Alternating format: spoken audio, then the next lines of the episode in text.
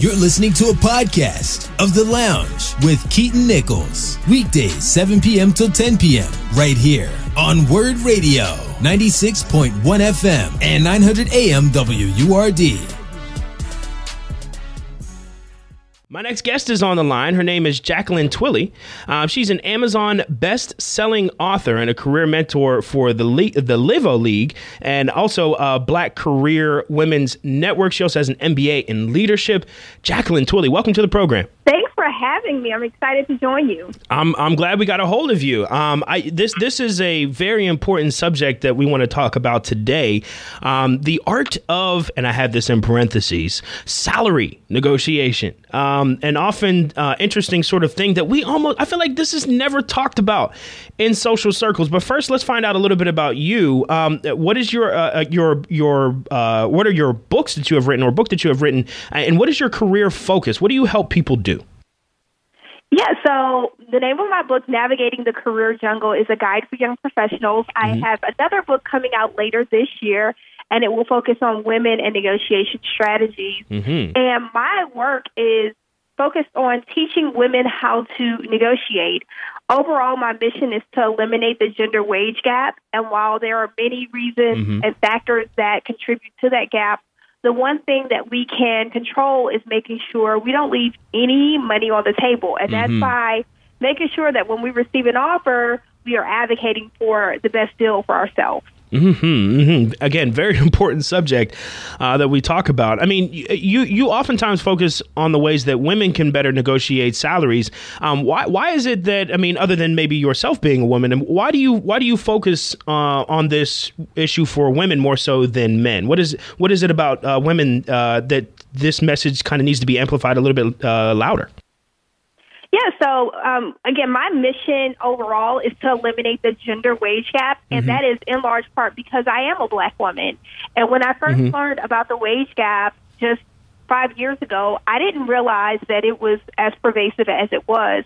The more that I learned about it, it honestly it ticked me off, mm. and um, it set off a fire in me, and that that led to my work to do the work that I do today. Now, the reason why women, I focus mostly on women teaching them how to negotiate is because men typically will negotiate more than women, and that's just across the industry.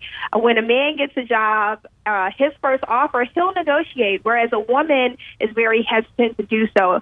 And part of that is, I believe, due to social norms. You know, as young girls, we're taught from a very early age say please, say thank you, and wait until you're spoken to.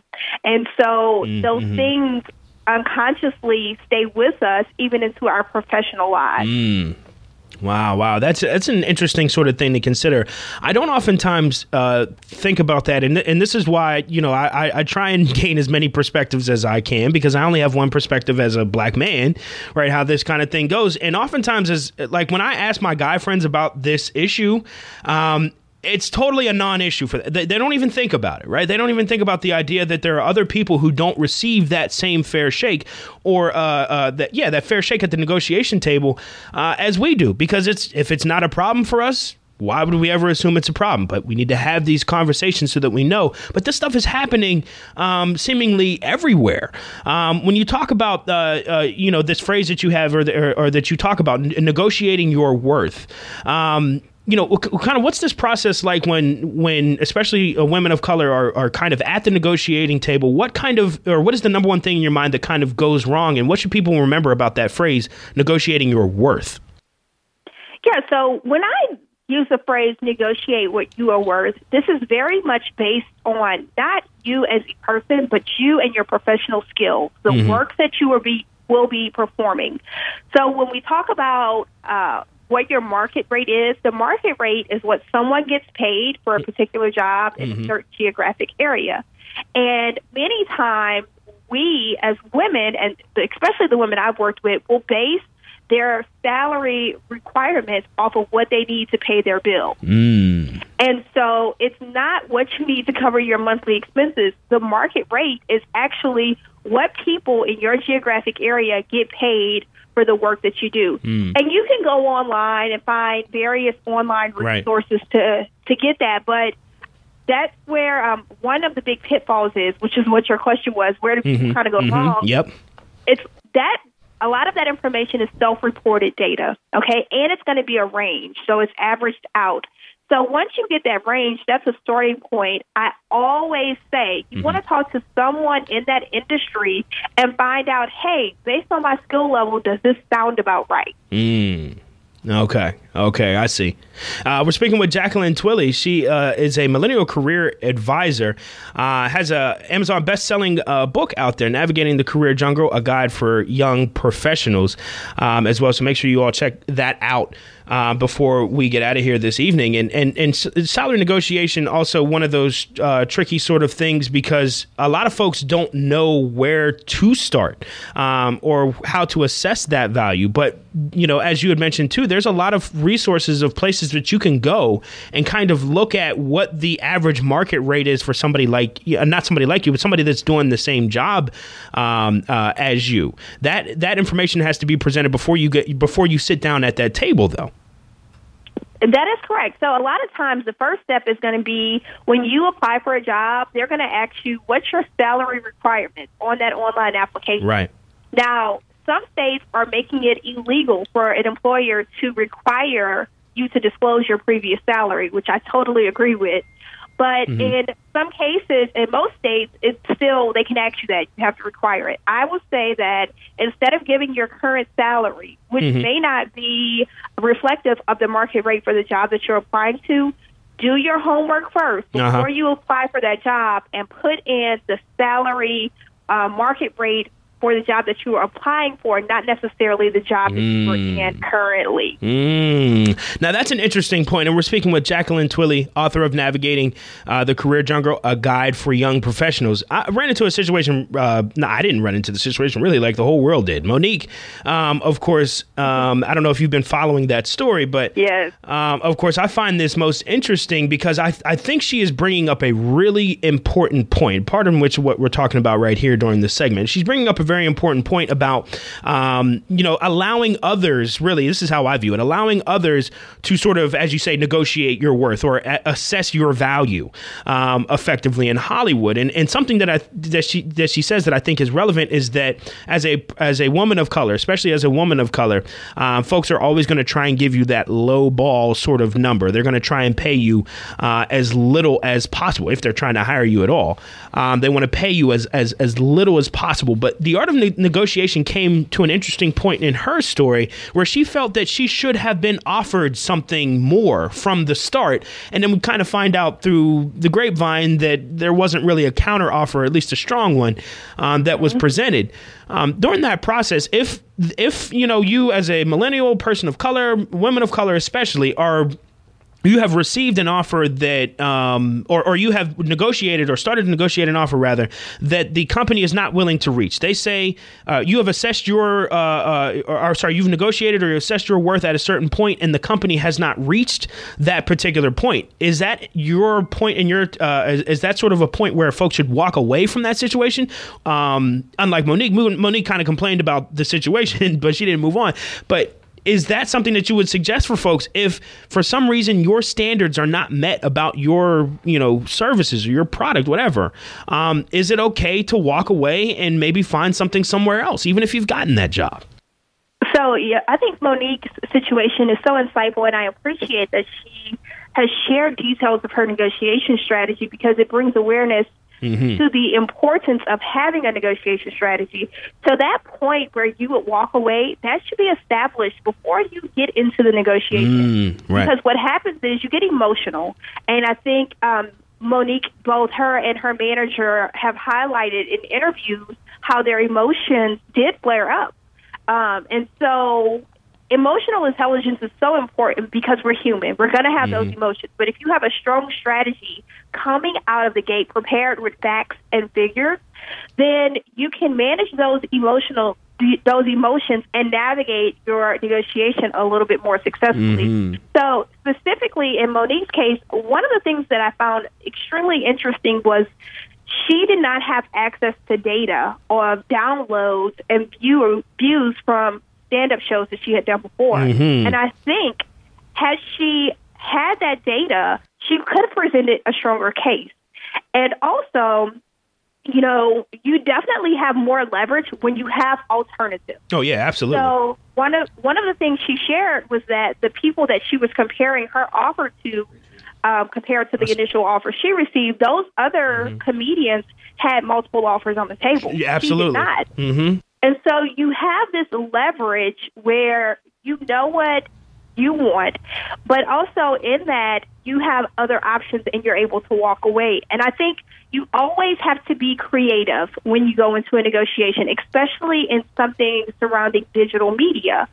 So if mm. I were on her team, one of the things I would have suggested instead of just flat out saying 11 million, um, throwing that out on the table, I would have probably thrown out some other numbers, more facts and figures, which um, her and her manager have shared a significant amount of mm-hmm. detail into their negotiation strategy, but they did not present the case of facts and figures. And I think, especially when your emotions get lifted, you have to go back to the facts and figures and not mm-hmm. take everything um, personal it's easy to take it personal because this is your livelihood. This is the money that you're making to support right. yourself and your family. Right, yeah. But I'll just throw this out. One of the things I I was reviewing um her Breakfast Club interview, and I actually have like four pages of notes. Oh man, I just watched the whole thing, the whole forty minutes over the weekend. I don't know. I just, I guess I was bored. Right. But I did the I, same I, thing. I, I took down notes. I will say is, you know, when you get creative with negotiations, uh huh. I think what I would have done is said, okay, if this is what you think I'm worth, when I bring in this viewership, mm-hmm. I'll start off at you know, one million. And uh, because I think she said she needed at least one million to come off the road for two years. Right, so I right. Threw that yeah. out, and I would have shared that, and I would have said, okay. So once we hit these viewership numbers, and I would have put numbers on the table, downloads, right. whatever you call it, mm-hmm. uh, in Netflix language. Let's talk about a bonus of five million or seven million mm-hmm. or nine million. They didn't even go that route. Right. And it does not appear that she went to HBO and she had common knowledge that the other comedians sure. had been um, negotiating with HBO when they got their deal. So my question is, why not say, okay, let's pump the brakes for a second. Let's go shop this idea to HBO. Let's go shop this to to Hulu or YouTube or Amazon. Mm-hmm. You know, there's so many di- streaming services that I think in my opinion, you could have put those on the table to give yourself more leverage if you truly um, wanted to get even more out. But I think the emotions prevented her from doing that. Yeah, yeah. That there, there's a lot to pull from that situation, and I also don't want to get that we should like beat up on Monique because she's being irresponsible. No, no, no, no, no, no, no none of that. I'm not saying she's being irresponsible. Right. The number one thing I appreciate so much about this situation is she has us talking about negotiation yes, strategy. Absolutely. And the, absolutely. the part that I'm picking apart is not her at all. You definitely advocate for your what you believe right. you want, and mm-hmm. and you have that option to walk away. We all do, and mm-hmm. that's so important. I give people four steps when I say create your negotiation strategy. Number one is prepare. Mm-hmm. Number two is practice. Number three is ask. And number four is decide in that fourth step, you decide if you want to accept it or walk away. And that's the power that we all have when we negotiate. Mm-hmm. We don't have to accept what's presented to us. We have alternatives. And so, um, you know, that's just a, that four steps is a basic framework. Of course, it's more complex than that once you get into the nitty gritty, but we do have power to walk away. And that's what makes us have a unique power, regardless of what side of the table you sit on mm-hmm. when you negotiate. Absolutely, absolutely. We're speaking with Jacqueline Twillie. She's a millennial career advisor, also author of the Amazon best-selling book uh, "Navigating the Career Jungle: A Guide for Young Professionals." Um, now, kind of another question that I had here involving this, and actually, we've got a ton of stuff. We got to have you back on because uh, we're running a little short on time. But um, just another question that I had, um, you know, sort of about this: when someone's, you know, kind of already at a job, right? Like you've already established yourself, you've got the job.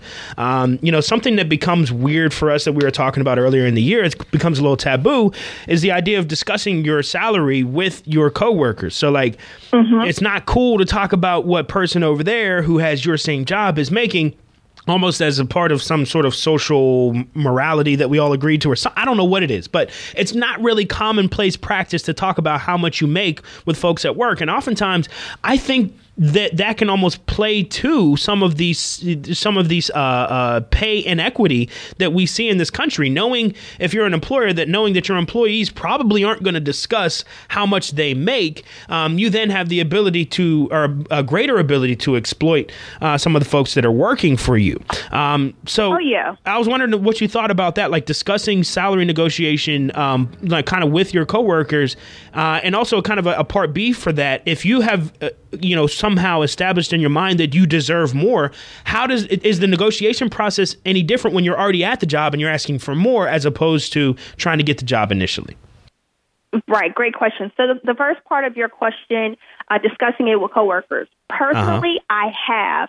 Um, when I was in the traditional workforce, I did discuss my salary, especially when I knew uh, that I was being very much overpaid for people who had way more experience. Mm-hmm. Now, granted, I had an MBA, and that d- does count.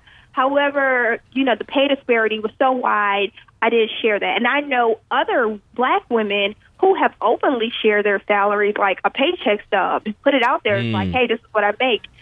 But I know a lot of people aren't comfortable with that, and I right. know that that's something that probably won't happen, uh, you know, in the ne- near future. Uh-huh. What I will say is, when you have that conversation, one of the things that I teach my clients to do is say, "This is the salary that I'm being presented with. Do you think that's about right for my skill level?" Mm. Because one of the things is, yeah, we can want more money all day long. We could say, "Oh, my car payment is this. I have student loans."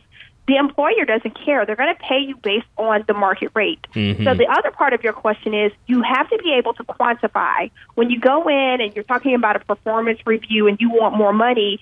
If you're doing your job, okay, you don't get a raise just for doing your job. Mm. You have to be mm-hmm. adding significant value to the employer, and you have to quantify that so that it makes sense. Because at the end of the day, they're operating a business. I don't care if it's nonprofit or for profit, okay? Mm-hmm. They're operating a business. So you have to quantify the value that you're bringing in so they can justify moving that money around in the budget. Mm-hmm. Mm-hmm, mm-hmm. Yeah, that's that's an important uh, sort of thing too. Like that you said, you don't get uh, a raise for doing your job, you know, so to speak. Too. Some of those things can maybe your vision on it can get kind of skewed. You know, when you look at other people in your office, you're thinking, well, I'm working harder than them, right? So I may, well, not doesn't always necessarily mean that, right? You said you don't get a, you know, get praised for doing your job. That's that that's that's your job. But reconsidering, uh, of course, or considering everything that is involved uh, around your current situation, what. Um, um, all the research into this that you've told us about during this segment too, which is also very important before you get to the table, before you negotiate yourself at that table. Um, I think is it's critically important. And we're fresh out of time, but um, we'll definitely have to bring you back on um, and, and, discuss some other things uh, regarding, especially young people, as we um, sort of like we exit college and then we're into this weird middle ground world. And I don't know if anyone has defined that just yet, um, but I think a lot of your work and a lot of the work that I've seen already uh, kind of focuses in on that. Uh, I don't want to call them lost group, but uh, kind of in between the uh, purgatory of success group, you know, right, that's kind of right. sitting there, not necessarily done away with or not useless to the world, but I think we're navigating a, to use your word in your book, we're navigating a different world. Um, and we got to understand that, you know, uh, the world's not going to be nice to us, especially businesses uh, and whatnot. They're not going to be nice to us. And we got to be able to arm ourselves with the tools that allow us to be able, you know, to be important important uh, members of this society in the future too. And so I appreciate your advice on that, and we definitely got to have you back on soon.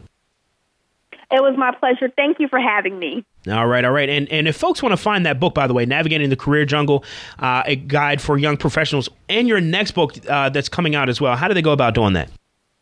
Yeah, you can go to jacquelinetwillie.com, uh, have a link straight to the book there, and definitely follow me on Twitter because that's where I will be posting updates about the upcoming book. And on Twitter, I am JV Twillie. That's JV is in voice. That's correct. There you go. The voice is on tonight. That's why I went to that. But anyway, JV Twillie, make sure you follow her uh, on Twitter as well. I already have. Thanks again, Jacqueline. We appreciate it. We'll talk to you again real soon. Thanks. Bye bye. All right. All right. Been listening to a podcast of The Lounge with Keaton Nichols. Weekdays, 7 p.m. till 10 p.m. right here on Word Radio, 96.1 FM and 900 AM WURD.